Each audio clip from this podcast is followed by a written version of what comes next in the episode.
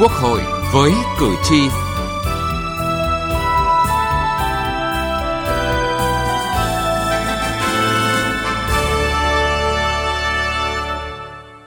Thưa quý vị và các bạn, vừa qua, Ủy ban Kinh tế của Quốc hội tổ chức phiên họp tham vấn ý kiến về dự thảo luật đất đai sửa đổi nhằm tiếp tục lắng nghe ý kiến góp ý hoàn thiện dự thảo luật trước khi trình Quốc hội xem xét thông qua tại kỳ họp thứ 6.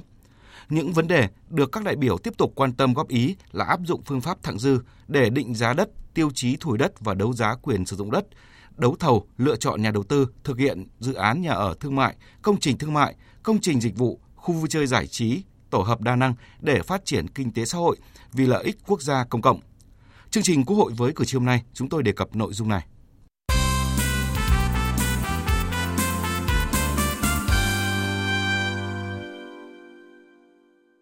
Thưa quý vị và các bạn, phương pháp thặng dư là phương pháp định giá đất đối với thửa đất có tiềm năng phát triển theo quy hoạch sử dụng đất,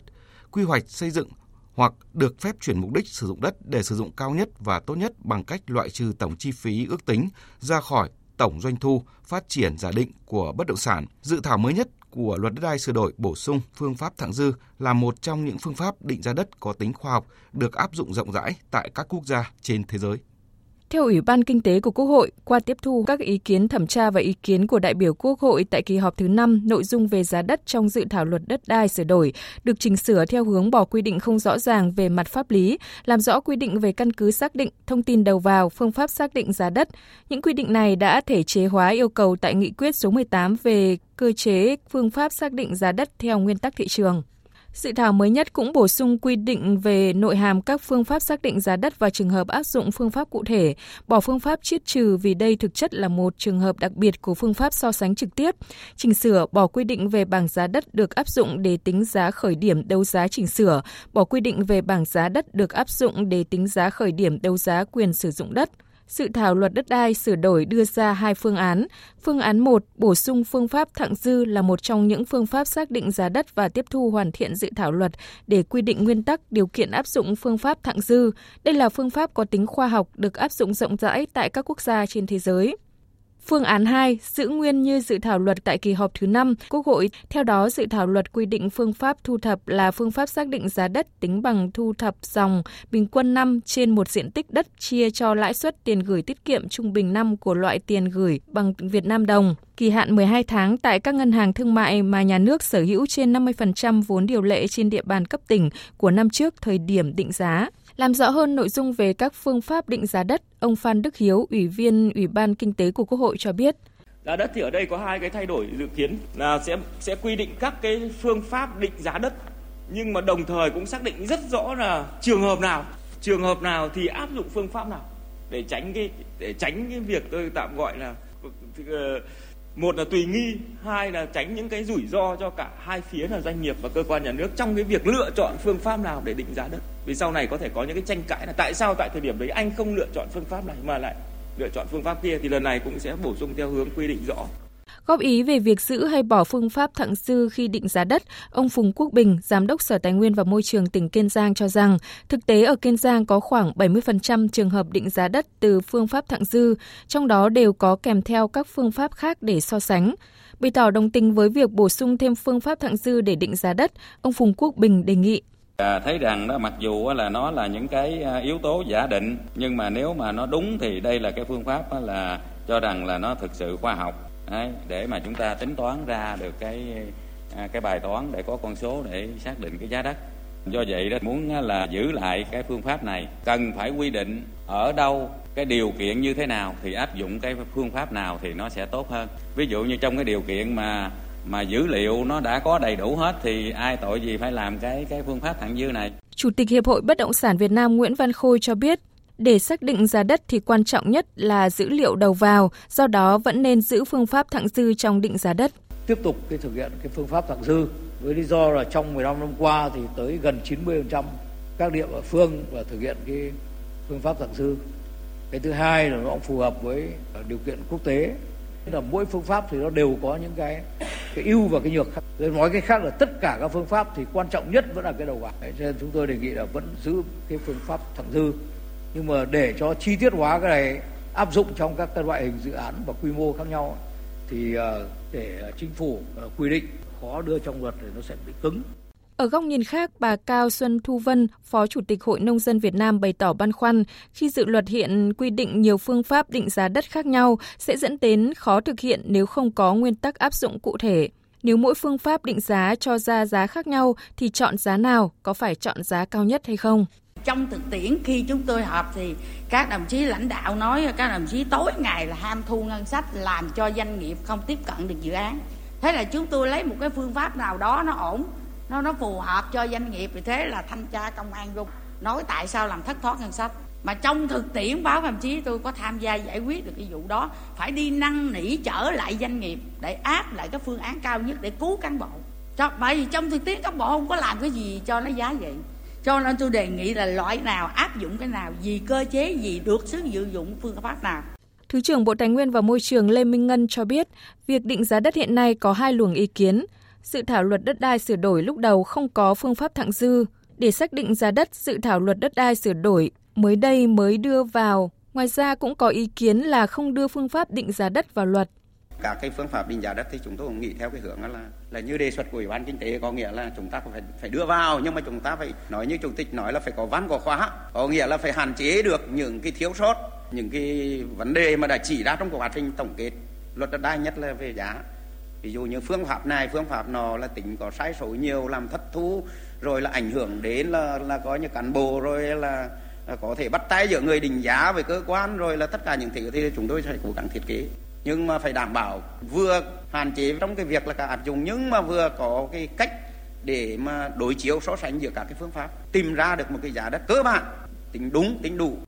Định giá đất là vấn đề then chốt trong giải quyết những khó khăn vướng mắc vi phạm về đất đai hiện nay. Những sai phạm về định giá đất chủ yếu là do áp dụng sai phương pháp hoặc sử dụng dữ liệu đầu vào không khách quan minh bạch chính xác. Khi luật đất đai sửa đổi được thông qua sẽ là cơ sở pháp lý quan trọng để thiết lập cơ sở dữ liệu giá đất, xây dựng bản đồ giá trị đất đai làm cơ sở áp dụng mọi phương pháp định giá.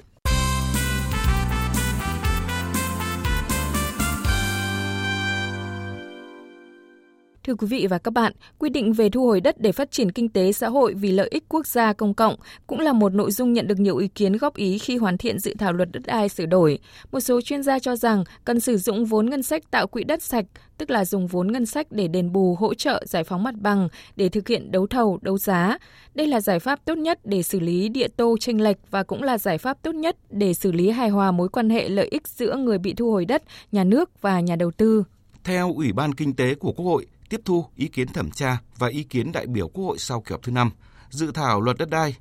được chỉnh sửa theo hướng quy định cụ thể các dự án thu hồi đất để phát triển kinh tế xã hội vì lợi ích quốc gia công cộng, trong đó bao gồm dự án kết cấu hạ tầng vùng phụ cận các điểm kết nối giao thông và các tuyến giao thông có tiềm năng phát triển, dự án nhà ở thương mại, công trình thương mại, công trình dịch vụ, khu vui chơi giải trí tổ hợp đa năng, trừ công viên, vườn hoa, bãi tắm và các khu vực dành cho vui chơi giải trí công cộng khác không thu phí của người dân.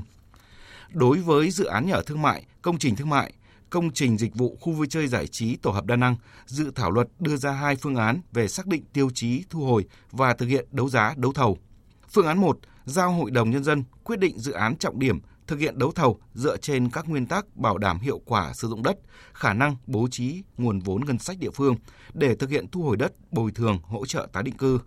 Quỹ đất hiện có tại địa phương nhu cầu thu hút đầu tư của địa phương, bảo đảm an ninh trật tự xã hội, hạn chế khiếu nại khiếu kiện. Ngoài các trường hợp này mà nhà nước thu hồi thì giao tổ chức phát triển quỹ đất thực hiện đấu giá quyền sử dụng đất. Phương án 2 quy định tiêu chí phân định theo mô hình về diện tích dự án. Trên 10 hecta là trường hợp đấu thầu, không phân biệt loại đất thực hiện dự án. Dưới 10 hecta và không sử dụng đất ở là trường hợp đấu giá, dưới 10 hecta và có sử dụng đất ở là trường hợp thỏa thuận về nhận quyền sử dụng đất hoặc sử dụng quyền sử dụng đất đang có. Góp ý về vấn đề này, ông Đinh Dũng Sĩ, nguyên vụ trưởng vụ pháp luật văn phòng chính phủ cho rằng, việc thu hồi đất để phát triển kinh tế xã hội vì lợi ích quốc gia công cộng, phát triển dịch vụ thương mại qua hình thức đấu thầu, đấu giá là quy định phức tạp. Bày tỏ ủng hộ sử dụng vốn ngân sách để tạo quỹ đất sạch cho dự án phải thu hồi đất, ông Đinh Sĩ Dũng cho rằng đây là giải pháp tốt nhất để giải quyết vấn đề địa tô chênh lệch nguyên nhân của nhiều bức xúc khiếu kiện đối với các dự án giải tỏa đền bù thời gian qua, xử lý hài hòa lợi ích giữa người bị thu hồi đất, nhà nước và nhà đầu tư. Ông Đinh Dũng Sĩ phân tích. Nếu như chúng ta thực hiện đấu thầu đấu giá mà lợi ích của người thu hồi đất có chịu thiệt một tí nhưng mà các người ta nghĩ rằng người ta người ta hiểu rằng à có thể là cái chịu thiệt đấy là nhà nước có lợi chứ không phải là cái nhà đầu tư. Thế còn nếu như mà không đấu thầu đấu giá mà uh, người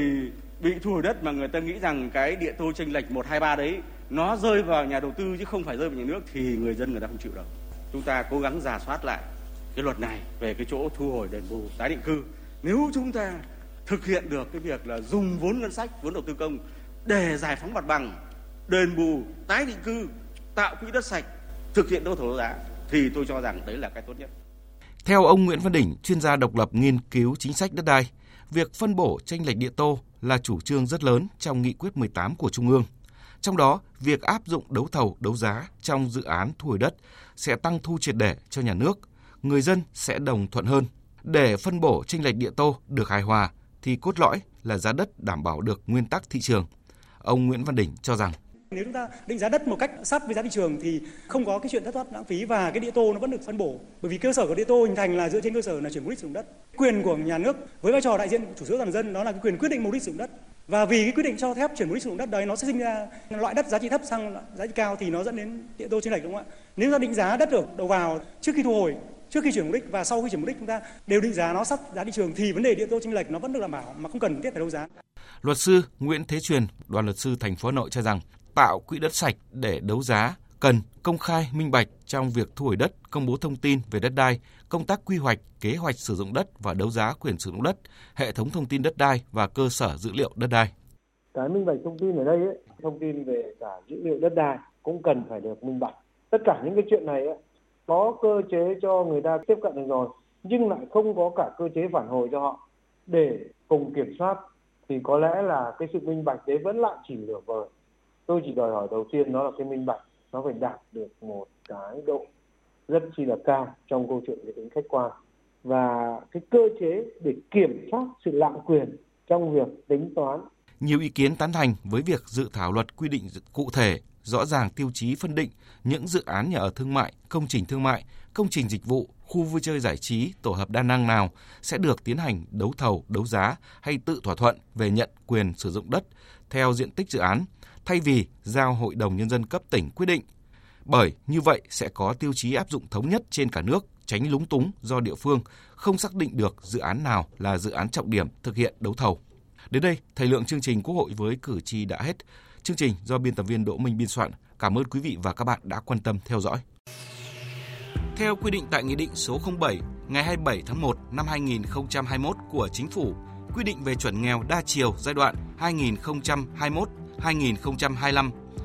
Chuẩn hộ nghèo ở khu vực nông thôn là hộ gia đình có thu nhập bình quân đầu người một tháng từ 1 triệu 500 nghìn đồng trở xuống và thiếu hụt từ 3 chỉ số đo lường mức độ thiếu hụt dịch vụ xã hội cơ bản trở lên. Trong những năm qua, hoạt động trợ giúp pháp lý luôn gắn liền với công tác giảm nghèo bền vững và đảm bảo an sinh xã hội cho người nghèo, trong đó có người dân tộc thiểu số thuộc hộ nghèo. Theo quy định của luật trợ giúp pháp lý, người thuộc hộ nghèo bao gồm người dân tộc thiểu số thuộc hộ nghèo, người dân tộc thiểu số cư trú ở vùng có điều kiện kinh tế xã hội đặc biệt khó khăn, người dân tộc thiểu số là trẻ em và người dân tộc thiểu số thuộc một trong các trường hợp khác quy định tại điều 7 Luật trợ giúp pháp lý, được quyền được trợ giúp pháp lý miễn phí. Nếu các bạn là người dân tộc thiểu số thuộc hộ nghèo khi gặp vướng mắc tranh chấp pháp luật hãy đến Trung tâm trợ giúp pháp lý nhà nước hoặc các tổ chức tham gia trợ giúp pháp lý để được trợ giúp pháp lý miễn phí. Các bạn có thể tìm địa chỉ liên hệ và số điện thoại của các trung tâm trợ giúp pháp lý nhà nước và tổ chức tham gia trợ giúp pháp lý theo một trong các cách sau đây. Truy cập danh sách tổ chức thực hiện trợ giúp pháp lý tại cổng thông tin điện tử Bộ Tư pháp, trang thông tin điện tử trợ giúp pháp lý Việt Nam, trang thông tin điện tử của Sở Tư pháp địa phương hoặc gọi về Cục trợ giúp pháp lý Bộ Tư pháp theo số điện thoại 024 6273 9631 để được cung cấp thông tin liên hệ.